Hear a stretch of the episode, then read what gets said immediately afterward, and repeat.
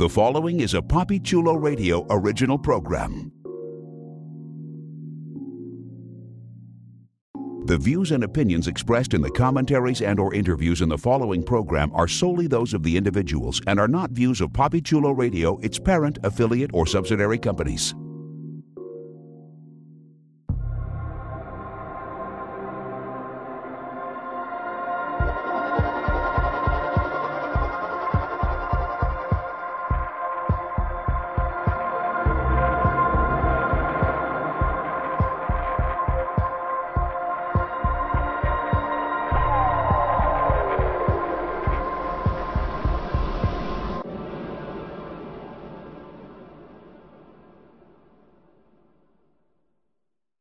Welcome to the Central City Citizen, a PapiChuloRadio.com original series. Papi Chulo Radio, pop culture on demand. Today is Thursday, March 2nd, 2023, and I'm your host, Professor Echs. During this podcast, we'll be having an in-depth discussion on the CW's The Flash. Please welcome my co-host, Dimitri Wejaysingher. What's happening, Central City?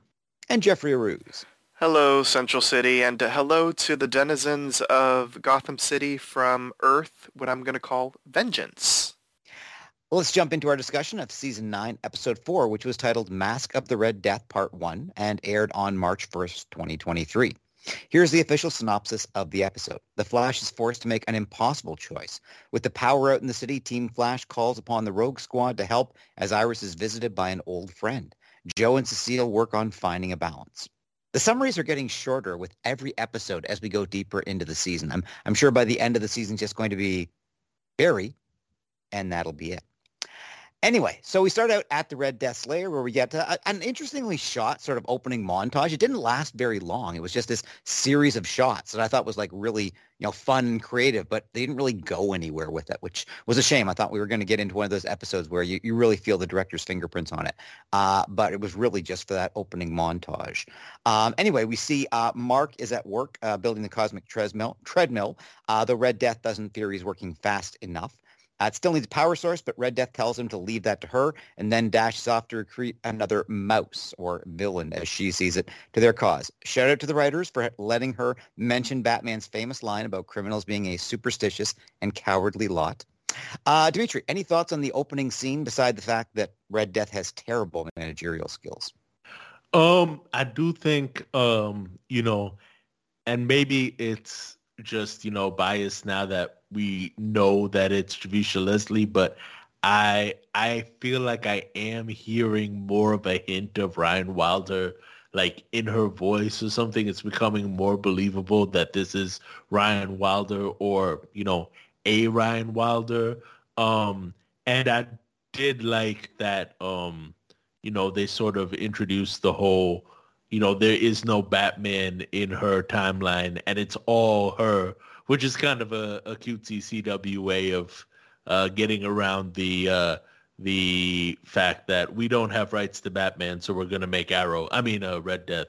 So um, I I did like that. You know, in addition to sort of bringing in, you know, this whole like Batman-esque storyline, they are kind of circumventing the the Batman issue, and so all of the darkness that comes with you know broody Bruce Wayne uh, as we as we know him um, kind of feels more fitting as opposed to you know this is a Ryan who grew up exactly like the Ryan we love from Batwoman and for some reason she's just you know gone way over the deep end and you know that would almost hint that our beloved Ryan you know is also just one step away from the deep end which would be a sad lookout for us Batwoman fans everywhere.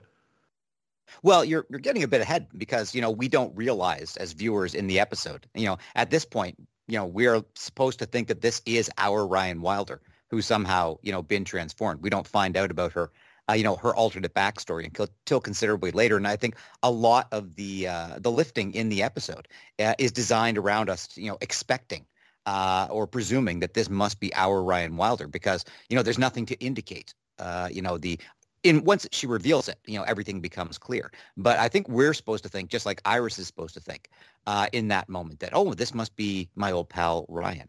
Um, although that becomes problematic. Did you did you Ryan. ever think that? I was I was so sure that this was some sort of alternate Ryan. No, you know what? Last episode, when we heard that she'd uh, gone missing, uh, I was thinking, oh, that must mean that you know the Red Death has you know corrupted her in some way. Um, so uh, you know, by this episode, no. I mean, and even we, when we saw her with the uh, the Pepe Le Pew streak in her hair, I didn't think that indicated you're from another uh, universe because, of course, if she was from another universe, she'd have a goatee. Oh, the Pepe fair, Le Pew fair. streak. I like I guess you get the Pepe Le Pew streak or you get the goatee. You don't get both. Well, maybe there is a universe out there where you get both. You know what? In an infinite universe, anything is possible. At the West household, Joe is reading Jenna a bedtime story when Cecile discovers a real estate pamphlet for a house in Keystone City. Joe thinks they should buy the house in order to give Jenna a normal life. Cecile is not on board. Jeff, we've talked over the past couple of weeks, well, I guess since the first episode, uh, about Joe wanting to move away and thinking there was another shoe that had to drop. We we didn't have sufficient justification for why Joe would want to leave, especially if it meant leaving, uh, you know, uh, uh, Iris and Barry. Uh, well, the shoe dropped this week. Um, we may as well jump ahead to their discussion. Uh, so, Jeff, what did you think about Joe's argument?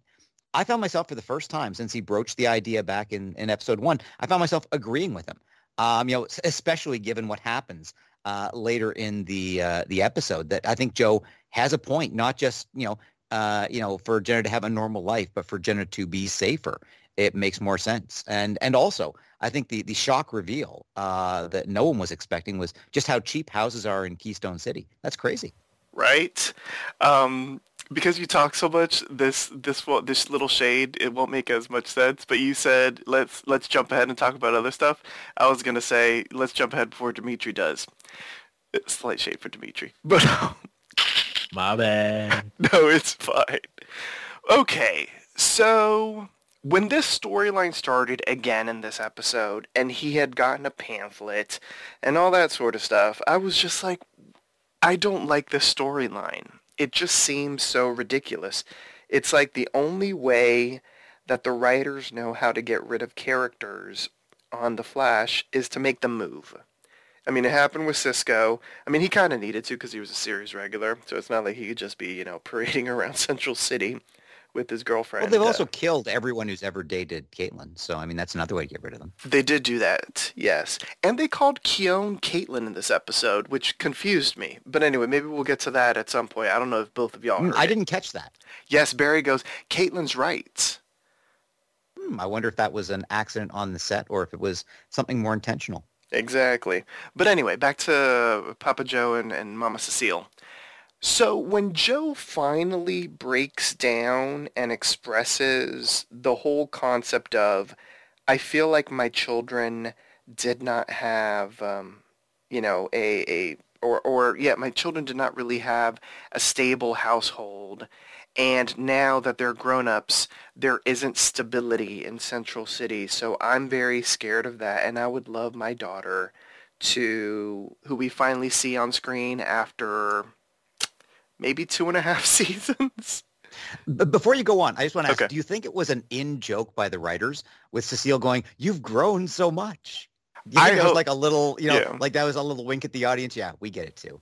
I hope so. It, it, was cute. I mean, it was also, I mean, let's be real. I feel like parents do that all the time when they haven't seen their kids, like maybe at half a day. Have you grown? So it, it was kind of like a parent thing to do, but I think it was also a wink and a nod for us because we haven't seen the child in I and I mean I know that I was kind of joking around saying two and a half seasons, but I actually feel like that's the truth. We haven't seen her in like two and a half seasons. But anyway, um, like when he expressed himself, because it's Joe and uh, I trust Joe and I believe in Joe and he is kind of like the um, you know uh, the, the moral standard of the series. I completely understood what he was saying and I even felt for him. So once that was fully expressed, you know, everything else from the previous couple of episodes kind of made sense. And I felt like he made a strong argument. I wasn't 100% sold just because, like, I don't want them to move. Like, the whole family is there in Central City, even though it's just a two-hour drive away. But still, like their whole family is there, and and, and their sort of makeshift family, you know, with their friends and that sort of thing. So I think it's a bad decision. But if this is, you know, the storyline that they're giving them in the final season, I'm actually more okay with it now based off of how Joe expressed himself than I was initially. Clearly things change and we'll get to that when we get to that. At Star Labs, Chester's still dealing with things being awkward between himself and Allegra because, of course, he is. What else could we possibly have in this show? But there's no time to deal with that because they're still trying to find Red Death.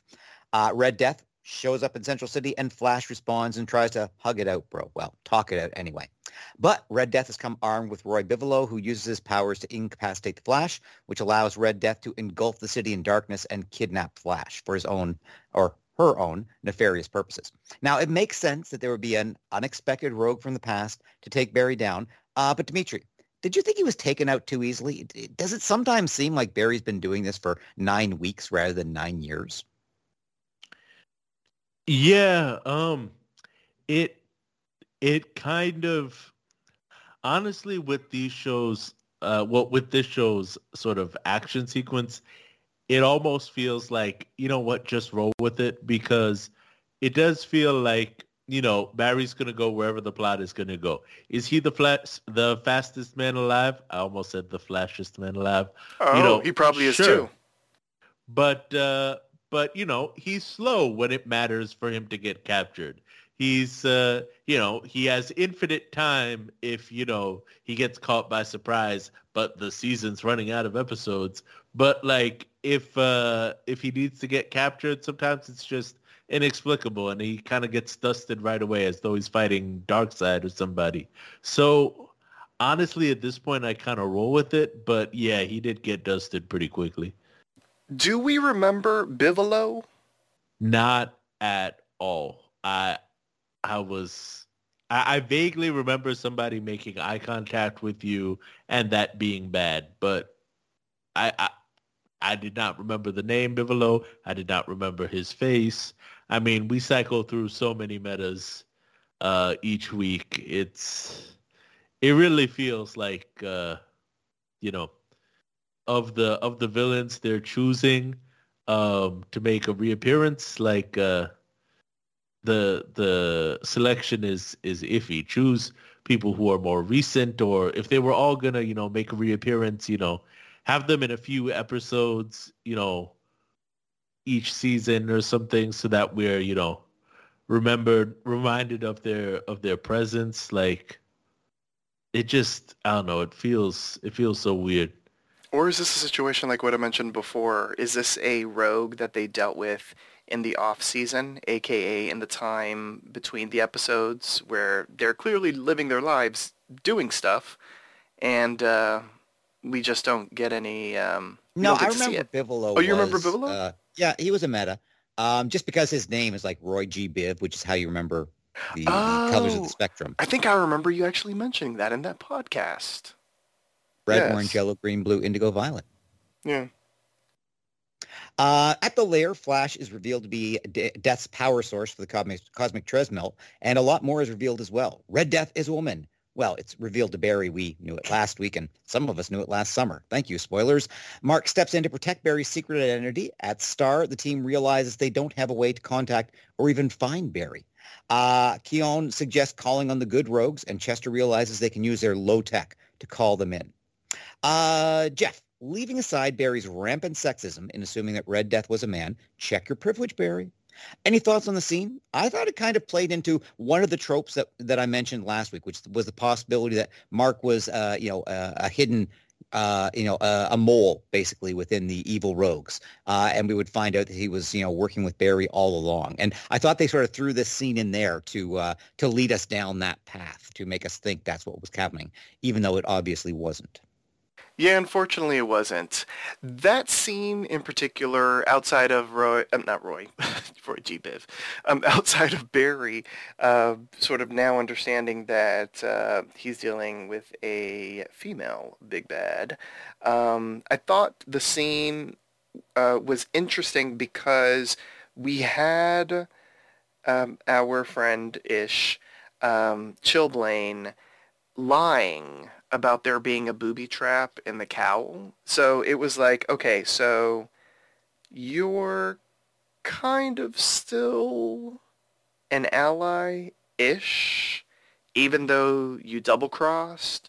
So this is this has been the scene has been created to show that even though you are selfishly doing things with the baddie of um, this graphic novel, you are still somewhat of an honorable person so that when you eventually um, get your shit together and decide to be team heroes again, we can sort of see this as the moment in which we or we can look back at this moment and be like, you know, he he had done a shitty thing, but he's trying to at least somewhat be a, a decent human being while doing questionable things with questionable people.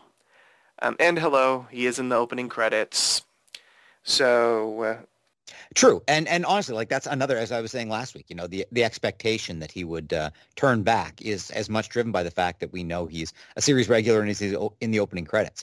Uh, now, wouldn't it be great if they started next week and he wasn't in the opening credits and his name didn't appear as a series regular? And wait a second, did they just do a massive fake out for us? Mm-hmm. Um, at Barry and Iris's loft, Ryan Wilder mysteriously shows up injured. Ryan tells Iris she was coming into the city when she was hit by an EMP, which caused her injury. She claims she was coming. Uh, she was also hit by the same Red Death in Gotham, and that Red Death, whoever they are, stole her tech. But Iris is skeptical. Uh, personally, I have to give a chef's kiss for Ryan's strategy of approaching Iris as herself.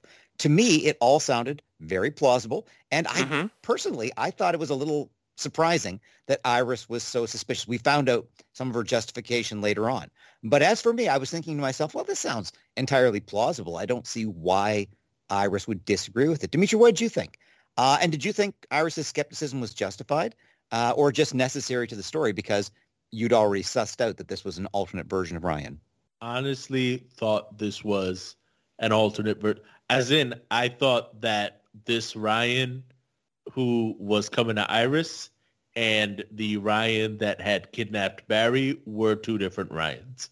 You know what? I- That would make sense too, right? What if the real Ryan had shown up in uh, uh, in Central City just as you know the the Red Death was uh, was monologuing in front of Barry? Yeah, when she showed up, especially when she had that like scar on her arm, I was like, oh, this Ryan, you know, took our Ryan prisoner and our Ryan has just been able to break free or something. and you thought she Uh, also had the Pepe Le Pew? That was the only reason I didn't believe it because I, I agree with uh, Dimitri. I thought it sounded entirely reasonable. It would, you know, allow them to bring our Ryan in, but she did have the Pepe Le Pew streak in her hair. That was the only reason I didn't think it was possible. Right? She was immediately sus with the Pepe Le Pew. Wait, can we really, can we quickly, because we saw it from different angles and in different lighting. How do we feel about the wig this week? I honestly thought it was better. I, last last time we saw her, it looked very much like a wig and like an unnecessarily bulky wig. I don't know if they changed the wig or they just, you know, were working with her, you know, ordinary Batwoman hair and just dyed it. Um, but this this week it looked like a dye job, whereas last week I felt it looked almost like a helmet, like it was such a badly done wig. Okay, I, I Um, will co-sign that. It looked like a dye job this week. It looked like it was actually a part of her head. Yeah, yeah, yeah. I think part of the difference is that last week we only saw her, you know, having just taken the helmet off. And so like the hair would have been stuffed down into that helmet space, which might have caused it to poof up more and make it look uh, a little less real. I thought it looked very real uh, in her scenes with uh, Iris. And uh, and I don't know whether it was, it was probably a wig, but, you know, maybe they got Javicia to, uh, to put some temporary dye in for a few days. Uh, I don't know, but I agree. It did look quite realistic. Meanwhile, Red Death continues to taunt Barry and let him know that she isn't the avatar of the negative Speed Force. She reveals there's actually no one inside the armor. She's remotely controlling it and she built her own speed. She needs Barry to power the treadmill because her speed is artificial uh, and she's going to run Barry to death. Now, just a little more management advice for Red Death.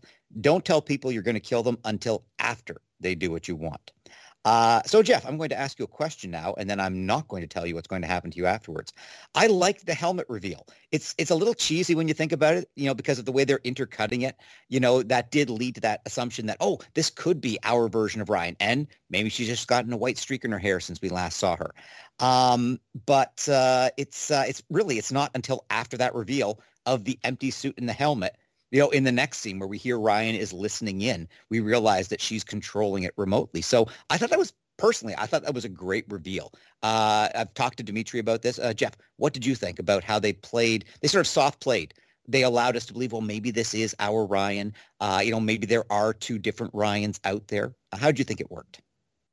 I do agree with you. It was a good reveal. I thought the when the uh, I guess the suits, you know, um, off with her head uh, it was inf- incredibly fascinating because we had never really seen something like that before on The Flash. So I thought it was a, a really good creative choice. From the beginning, I knew that that was going to be her, though, that was visiting Iris, just because, I mean, the streak. I mean, had she covered it up or something, you know. Wearing I, a hat? A hat? A, a fashionable kerchief? Something. A Batwoman cowl? Yes, something because I mean we as viewers know that she has a gray streak. So it and, and like our Ryan Wilder does not have a gray streak. Even even you know with the the complexities and the stresses of the job, I don't think that would have happened um, in, in the short amount of time since we've last seen her. But um, okay, so this is what I thought was going down. Like, I thought what we were seeing was, even though it was being spliced together from the editors as if it was all happening at the same time. Like I thought what we were seeing with Iris was, you know, either after the conversation that Red Death was having with Barry or well, it would have been after because she did the whole um, Hulk clap to turn the power off uh, while she was with. Uh, wait, did she? Now I'm trying to remember. When the hell did she do the super clap? Was it uh, the suit that, did the super clap? Bivolo, just after Bivolo uh, brought Barry down. Okay, so wait, so are we supposed to believe that it was it was her, right? We knew that it was her, Ryan. It wasn't just the suit that did the super clap, right? Uh, I'm I'm assuming she was in the suit when she did okay. the super clap, and then it was just that you know allowing the suit to run on its own when she was talking yeah, to. I love uh, how we're calling it the super clap, but anyway, it was like the whole clap. You know what I'm saying? Like. And you know what? When you get super clap, you get super penicillin. Exactly. Oh, yes, that is very true. Make a note of that, Dimitri, as just in case. But um, anyway. Why me? I don't know, because you're what here. You trying to say? I don't know. You're here. Uh, but anyway, um, so okay, okay, okay. So anyway, so I thought what they were gonna do. I thought what they were doing was like an editing trick, and then you know after the conversation with Barry, like she would have like been like, and here's Iris, but no. So this Ryan Wilder is just uh, like a super genius. Like I give her props. Like Tony Stark, you need to bow down because what she was doing was incredibly impressive. And uh, I was just like, okay, this is something brand new that we have never seen before, and I'm really digging it. Um, Iris figures out that this Ryan is not right somehow and confronts her. Ryan pleads her case, explaining she's from another timeline where the Flash is the villain. She explains there was no Batman in her world. The Waynes adopted her as a child, then they were murdered. She became Gotham's protector. She studied all of her enemies' technology and made her own copies before studying her allies and making her own, uh, you know, uh, uh, technology based on her allies' powers as well, including an artificial speed force. Uh, she says she eliminated crime before it happened, which should be a, a big, you know, uh, a big danger point right there. Minority Report. Flash, hello. But she says her flash turned against her to help stop her, and she's tried to hide in the Speed Force, but it rejected her. She's now just trying to get home so she can stop Flash and his rogues, and she needs Iris's help. Dimitri, uh, Jeff had his chance to to weigh in on this. Uh, you, like me, thought hmm, that could be uh, our uh, our Ryan. We find out here it definitely isn't.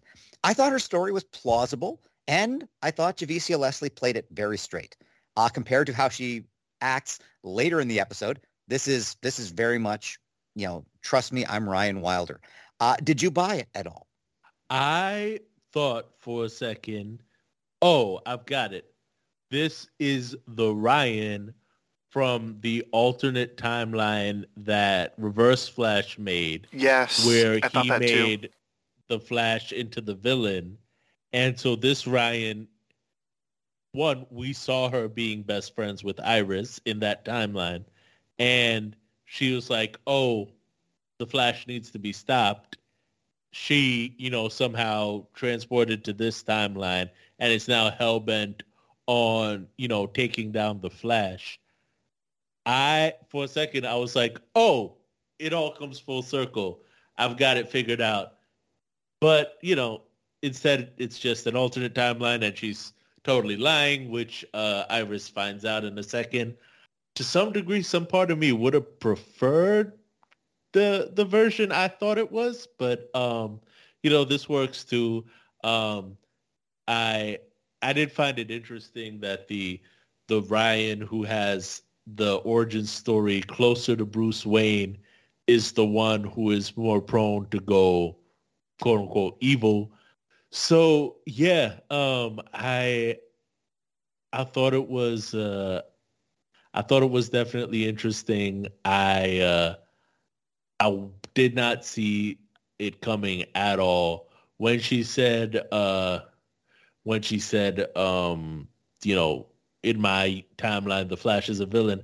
I 100% believed her, and I thought you know for whatever reason, she needs to take down the Flash. Um, but apparently, in all timelines, the Flash is good. Iris is his lightning rod. It's only Batwoman who can turn evil. At the lair, Mark tries to offer Barry some water, and Barry tells him he doesn't have to help Red Death. But Mark says it's too late for him. Bar- Barry insists he's part of Team Flash, even after what he's done, and people make mistakes. As we've said before, how is he considered part of Team Flash? He's just a guy who hung around with Frost. Clearly, they're setting up Mark's face turn at the end. At this point, I thought it was a little clumsy. Uh, they did get away, you know, by him offering the water and, and basically saying, you know, uh, we can talk, and then Barry just shouting at him from two feet away. Uh, pretty much indicated, okay, I don't think uh, Mark is uh, is a sleeper agent after all. Uh, but Jeff, I did think, you know, they were just sort of hitting us over the head with the idea of, of no, no, clearly Mark's on the other side. I think that was, this is where they really tipped their hand that he's going to, you know, do the face turn at the end. Uh, what did you think? Um, I think that if they hadn't played it up so much, then his turn at the end might have been a little more surprising. But after this scene, it was just so dramatically obvious that's what they were going to do. Yeah, well, you know, Barry needed to have a little talk no jitsu moment, and and that's basically what he did. I will say the little line of shade that Red Death, or I think it was Robo Red Death, did uh, to uh, Barry, where he, where she was like, "Oh, you know, you see the best in the criminals, but you see the worst in your allies," and I was like, even though like now we know she's from a different timeline, I'm like, hmm. There's a little ring of truth into that we have occasionally commented that the the biggest villain traditionally in uh, the Flash TV show has been Barry. So, yeah, although he's uh, gotten uh, back, better, he's gotten better. I will say that. Back at the West Allen home, Iris isn't buying Ryan's story, and Ryan reveals she accidentally killed her Iris while fighting the Flash, her version of the Flash. This is getting confusing. Uh, Iris gets Ryan angry enough to reveal she wants to kill Barry. On the other hand, Ryan seems to have been hoping that somehow she and Iris could still be besties afterwards. Jeff, how did you like how the scene yes. played out and how Javicia played her heel turn? Um, I, at first, I thought Iris was disarmed too easily, but then I remembered, oh yeah, this is Ryan Wilder and an even better version of Ryan Wilder than we're yeah. used to. So I accepted it. Yeah, this Ryan Wilder is OP. There was a part of me that was hoping that Iris was going to be OP because they kept on talking about like the creamer and the this, that, or the other. And I was like, oh, are you like poisoning her?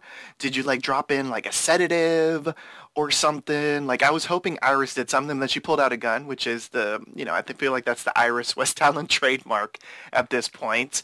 And um, I was like, okay. I mean, I don't know what that gun was going to do because like she's like a speedster, or, or even though it's artificial. So there, that there's that like that whole thing. Um, but I was like, all right, Iris, uh, you're being a badass, which I approve of. I'm going to say this. I don't know if it was if there were questionable comments on social media about this, like maybe Dimitri can fill us in, because I know, because I like the whole "I am vengeance" from last week, but apparently in social media some people had a bit of an issue with that.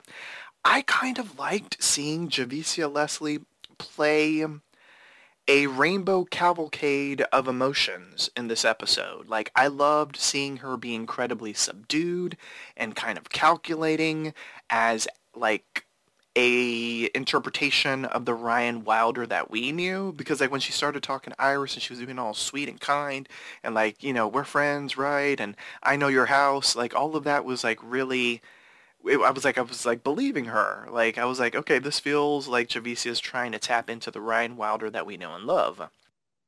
But then, when she started talking about like, you know, uh, you want to get crazy, I was like, okay, like Javicia Leslie plays batshit crazy.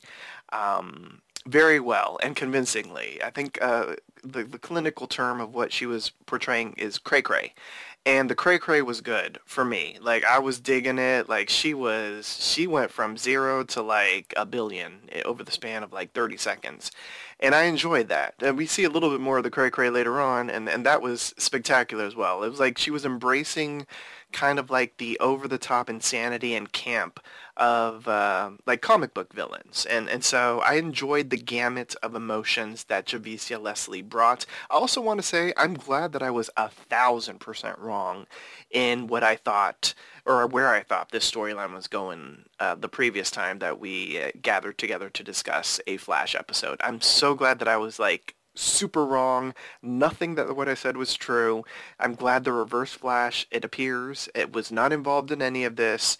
So yeah, uh, all of the the exposition-y tidbits that we got was really fascinating. And I loved, we got to give props. We love uh, Iris West Allen here. And the fact that she was able to, through just conversation, go to the root of what this Ryan Wilder was doing and, and to completely see through all of the shenanigans was chef's kiss. Evil Ryan uses Iris as bait to force Barry to run on the cosmic treadmill, which he does. He gets on the treadmill and starts causing lightning to strike all through the city, including at the West House, where Cecile is able to use her powers, fortunately, to save Jenna, uh, and then takes off to help save the neighbors. Dimitri, uh, I didn't get a chance to ask you about this. Uh, but uh, you know, despite the um, uh, Jenna almost dying, the episode ends with Joe agreeing to stay in the city with Cecile and raise their daughter in this extremely dangerous environment. Um, were you surprised by that turn at the end, given what happened here? Uh, this, to me, felt like the moment when Joe could simply go, yes, see, yes, see, but they did a little twist on us. So two things bugged me about this scene. One is that in in earlier seasons, um, whenever Joel's talked about his kids, he's made it a point to mention Barry as one of his kids. Um, and uh, in this episode, he was like, "Oh, you know, there was Iris, and then there was Wally, and now there's Jenna, and that that's it. That's all my kids." Which is like, oh. Um, but then also, it does seem like look, we we have to, which I think we discussed last week as well. We have to get out of here um, so that you know, uh, you and our daughter can be safe. And he's like, I mean, my other daughter and you know, my adopted son can die, but you know, this daughter we have to keep alive. Um, it just it seems very not Joe. Um, she is a child.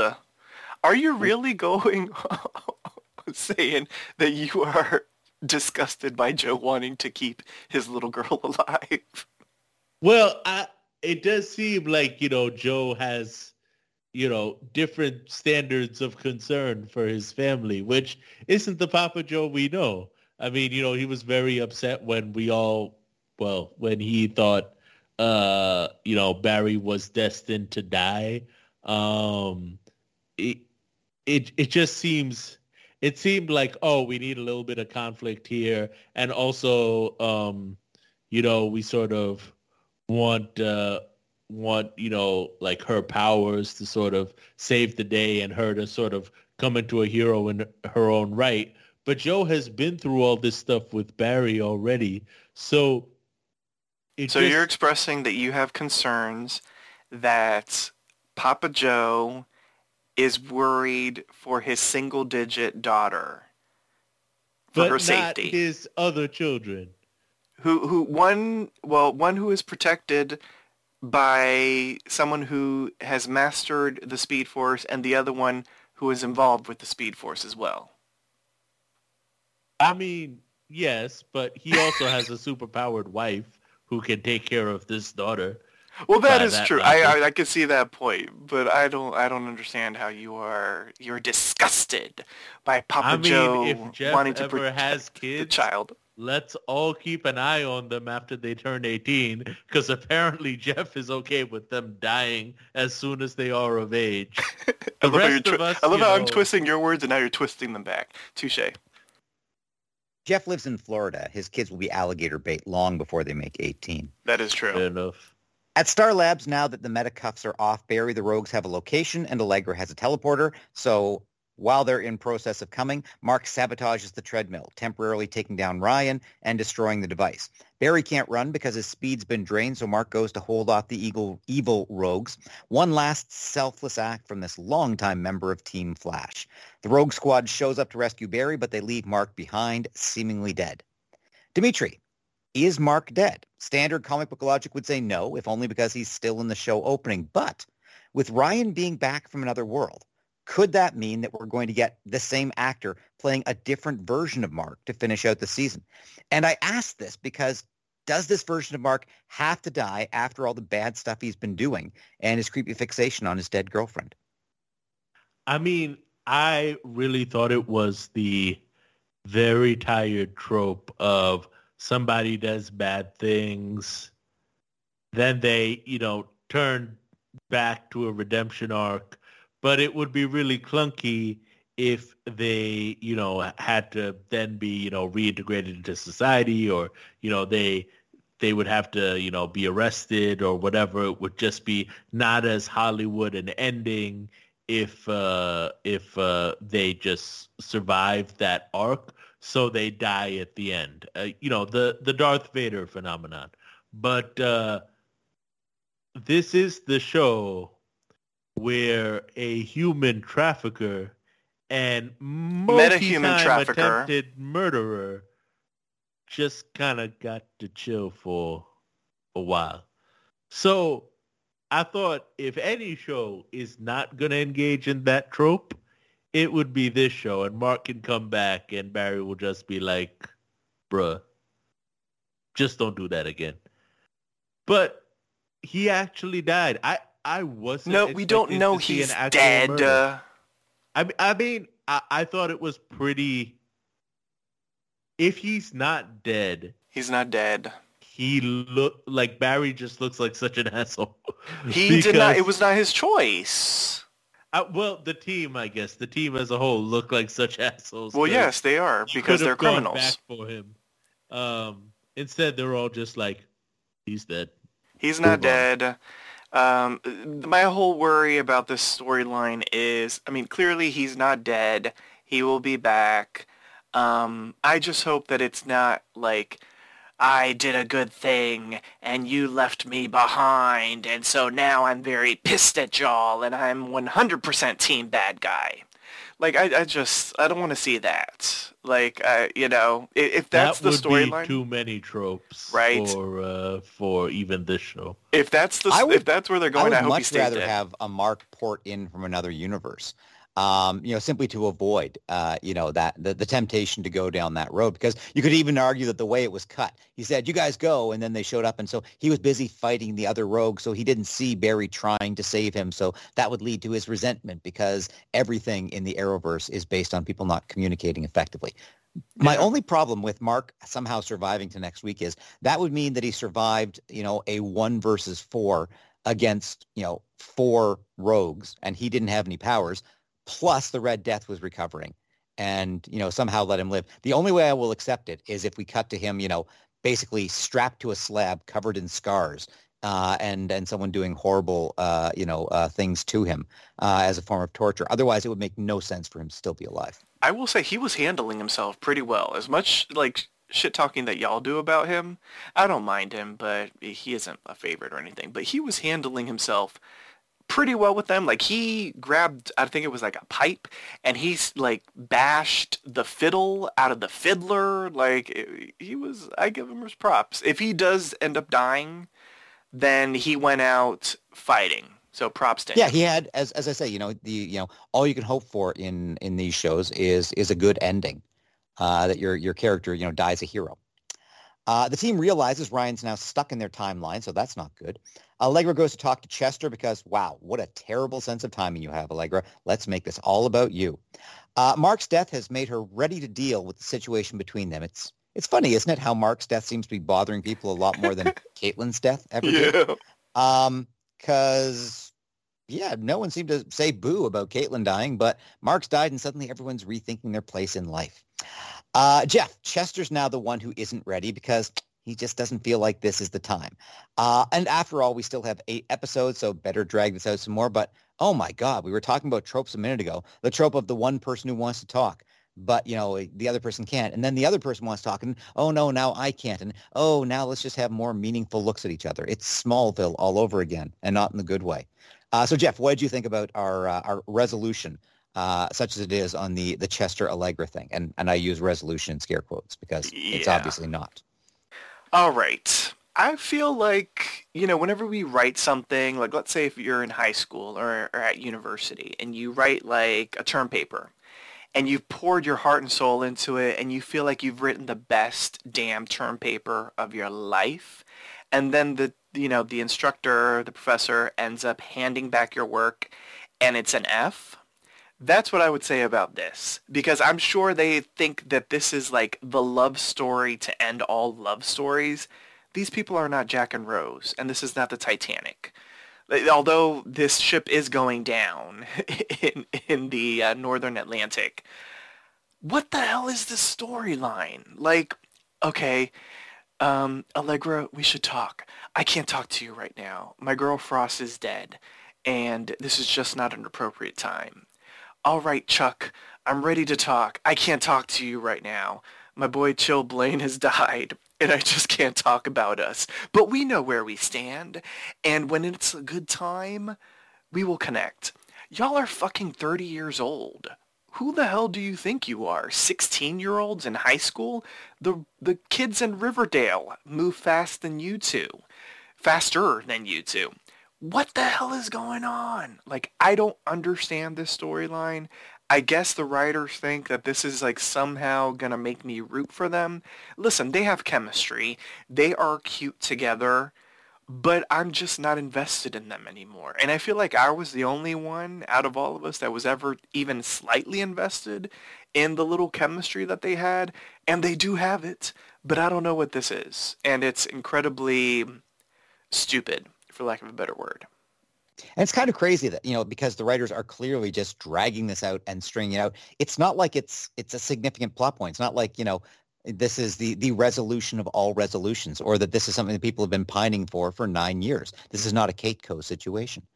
Uh, this is, you know, clearly just, uh, well, we got to drag it out some more because if they, let's say they did, you know, a- after the kiss, they they talked about like mature adults and they said, hey, let's date or hey, let's not date and just got it out of the way. Would that have changed anything that happens in the show? No, No, this is just a way of ginning up another, you know, 10 minutes of content every episode that doesn't go anywhere. and they could have done content dating shenanigans. They're out, Hey.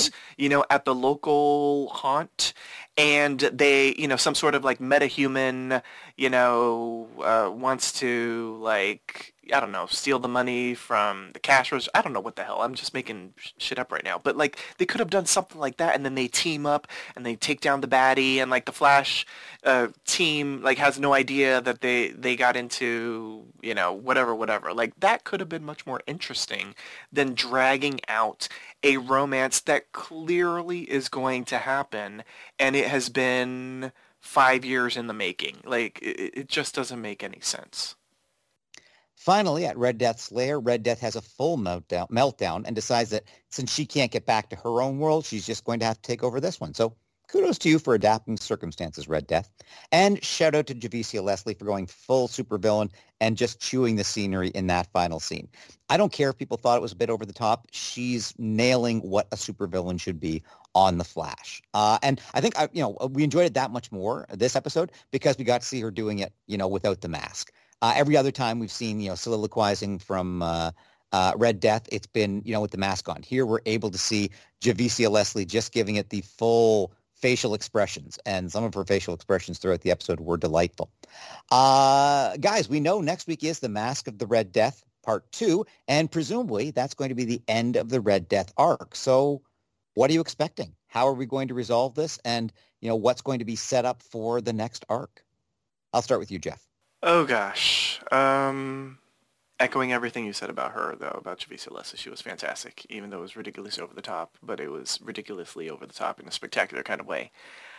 Oh, God, like, I don't know how this ends. Um, in my heart of hearts, I feel like we need to find out where our Ryan Wilder is, so clearly they're going to have to deal with the Red Death. My hope is that after they deal with the Red Death, we actually see our Ryan Wilder safe and sound. Uh, in, my, in, the back of my mind, I feel like the Red Death kidnapped her. I don't know why she would do that though, but um, I mean she's crazy anyway. So I mean, why not? As far as how they're going to get rid of her, I feel like the only appropriate thing would be to send her back to her timeline, but I don't know how that's going to happen. Um, but yeah, I feel like the most appropriate outcome would be that Barry creates a wormhole, throws her in, and uh, you know we don't need to see her pay for her sins, but like we know that she is back where she should be, and that that Flash is clearly um, getting payback or something. Um, as far as like how we get there though, like I really have no idea. All I know is that I really want to see Javicia Leslie as this Ryan Wilder um, go absolute cray in uh, Central City. Uh, they could just have Ira Shooter in the face. That's always worked in previous seasons. That is true. They're Dimitri, saving that for expecting? the finale. What are you expecting for next week? I am kind of expecting this Ryan Wilder to die. I don't think you can send her back to her timeline because she's just gonna go serial killer then, and uh, you know Barry, you know that's that's not a very flash thing to do what I'm anticipating happening is they're gonna have her cornered. She's gonna shoot a lightning bolt or something similar, and you know by the derpiest of all derps, she's gonna hit herself with the lightning bolt and die. Oh, that's I, good. Oh, that means that she's gonna be extra derpy. Yeah, I, I don't imagine this Ryan Wilder surviving through the uh, through this season, particularly as it's kind of the end of the Arrowverse um, with the end of this season. You know, I could see her maybe being a recurring baddie if uh, if you know there were more Arrowverse shows going on, and maybe she comes back in a crossover or something. But given that you know this is kind of the end of the Arrowverse, I am expecting her to die. Oh. Uh, yeah, I, I honestly don't know. I, I could see it going either way.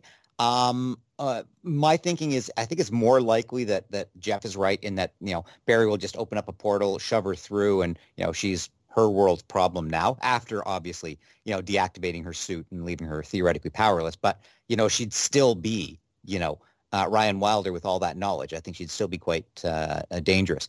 Uh, my reason for kind of hoping it's more um, uh, Jeff's um, uh, approach than than Dimitri's is that if that did happen, then we might get a scene on the other side, and it would be a great opportunity to throw in a, like a little fan service, you know, tip of the hat, or you know, a character that we haven't seen for some time uh, in a different role or something along those lines.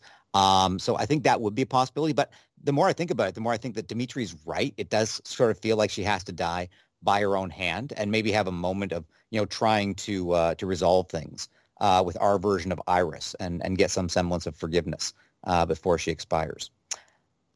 Well, what a downer note. Before we move on to the MVP section, was there anything else anyone wanted to mention? An Easter egg, a great moment, or a moment of cringe?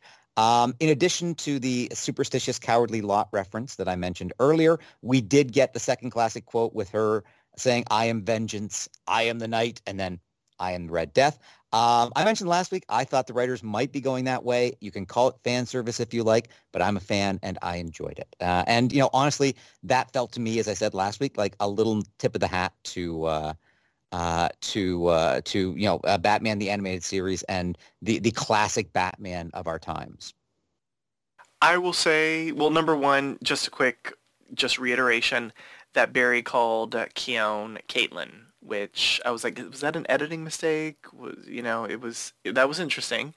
Also, Khione kept on talking about how the energies of the world and balance and all this kind of stuff, which sort of adds to our collective theory that she will be some sort of Mother Nature type of um, superhero.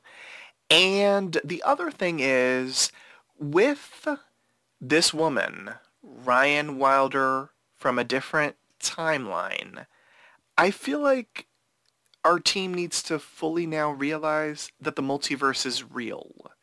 Like, remember, they had thought that the multiverse ended with Crisis, and now with this character, I feel like we need to have some sort of exposition conversation after the next episode where they all are like, oh, so wait, I thought we wiped out the multiverse. The multiverse must still exist. It must have been reborn. And there are still all these other Earths out there. Like, I just need acknowledgement from them about that. It's time for the MVP section. State which character impressed you throughout the episode and why. Once a character has been chosen, they cannot be selected again, so choose wisely. Uh, I am going to depart from tradition here. I'm going to go first, and you know what I'm going to do? I'm going to take me some Javicia Leslie. Uh, I love seeing Ryan Wilder again, and, and I really love the way Javicia played it throughout. Uh, as we said, in the scenes where she was talking with Iris, uh, you know, she was she was playing it very straight, very believable. As soon as she realized Iris, doubt, Iris doubted her, you could just see the the look in her eyes of oh i gave myself away. I, I wonder what i did wrong. Uh, i just thought she she was great. I'm really looking forward to seeing what they do with her uh, next episode as well. But uh, man uh, just she was tremendous. Uh, not only you know the fan service of bringing her back i wasn't sure about that when i heard about it. Uh, but you know javicia is just she seemed to be having more you know as much fun as she seemed to have on batwoman i thought she was having more fun coming in for two char- two arcs or two episodes, you know, playing the baddie. Uh, Jeff, who is your MVP? That's a fantastic choice. I believe she was probably number one on all of our lists. So yes. I couldn't leave this one to chance. Oh yes, I'm sure you would not have gotten her. So uh, so yes, I will. I will give you a hat tip for going first. Um, I am going to go with Iris West Allen as my MVP. Sorry, Dimitri. But I just, I mean, I have to go with that scene where she figures everything out. Like, oh gosh, it was just brilliantly played by Candice Patton. Uh, just spectacular. Like, we, we know that our Iris does not know our Ryan Wilder. So the the chemistry was very interesting. Like we saw a glimpse of what it would be like to have uh, both Candice Patton and Javicia Leslie in that alternate universe, timeline, whatever the hell, um, couple of episodes last season. And so, like, actually seeing them together in the beginning not really knowing or them them sort of like trying to make it seem a certain kind of way, but then we found out the truth and this, that, or the other. Um, just them together was really nice, and, and Candice Patton did a really good job job of playing off of her. And then, you know, just the icing on the cake was her figuring everything out, whipping out that gun and, and ready to do uh, the Iris West Allen way of life. It was just fantastic. I, I got to give her the MVP. Dimitri, who is your MVP and why? Before I give my MVP, I feel like honorable mention has to go to the face Javicia Leslie made when Barry said, I'm not going to let her hurt you, Iris. She makes this like mocking pout.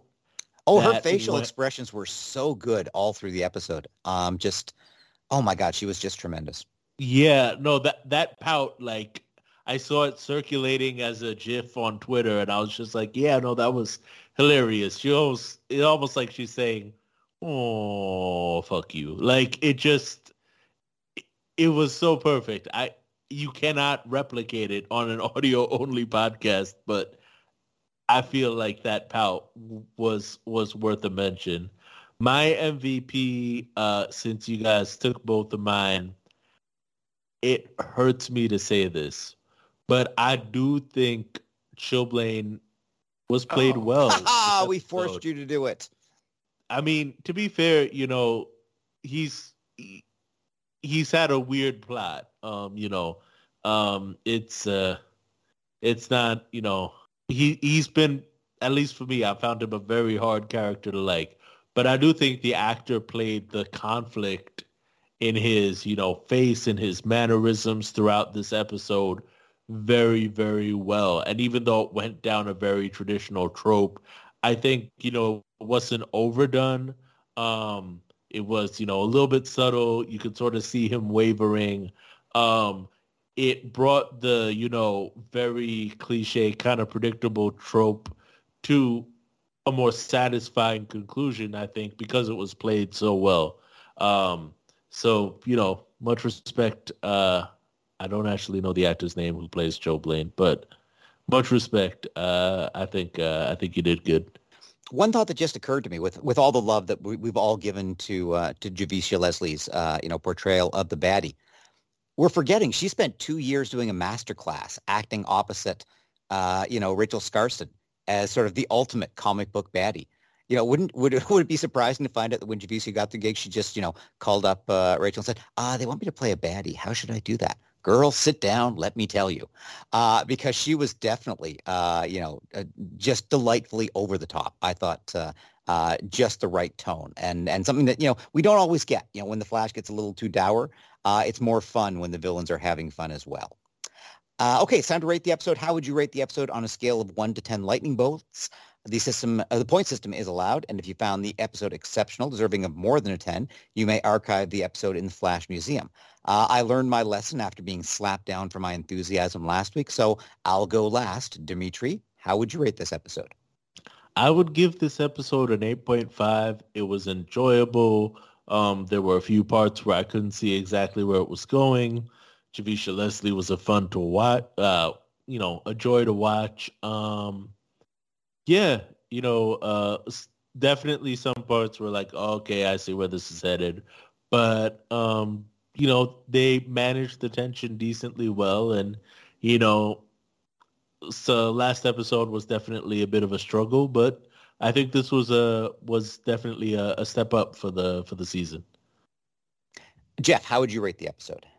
I'm coming in a little higher. I'm going to give it a nine and a half. I was thoroughly entertained from beginning to end. Javicia Leslie was spectacular in this episode, but I would say our main cast was actually really good, and I also loved how they used uh, the Flash's rogues uh, in this episode as well. And uh, we did have a really good uh, cliffhanger ending. So yeah, I thought this part one was very successful. So nine and a half from me.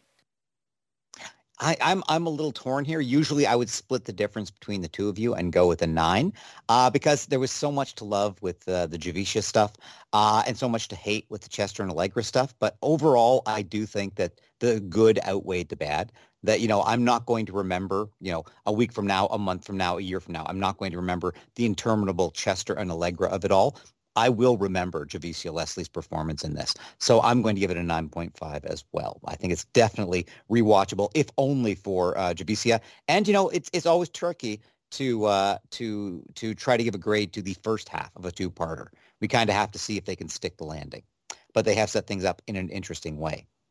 So join us next time for a brand new installment of The Central City Citizen. Here's our announcer to remind you on how you can interact with us.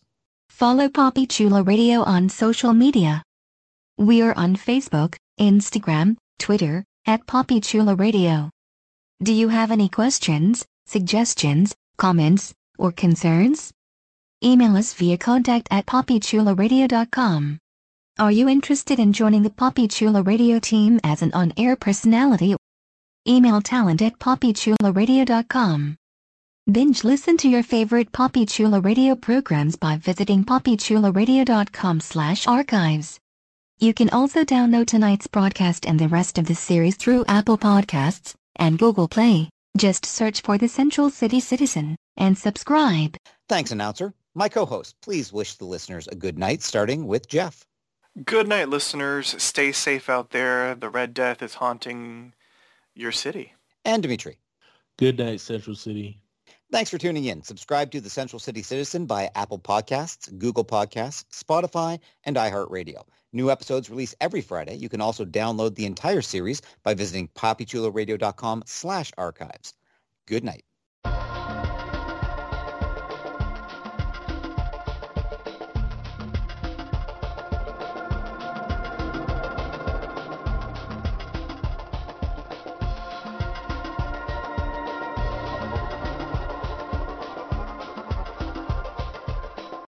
And thank you to my dog for not barking this time.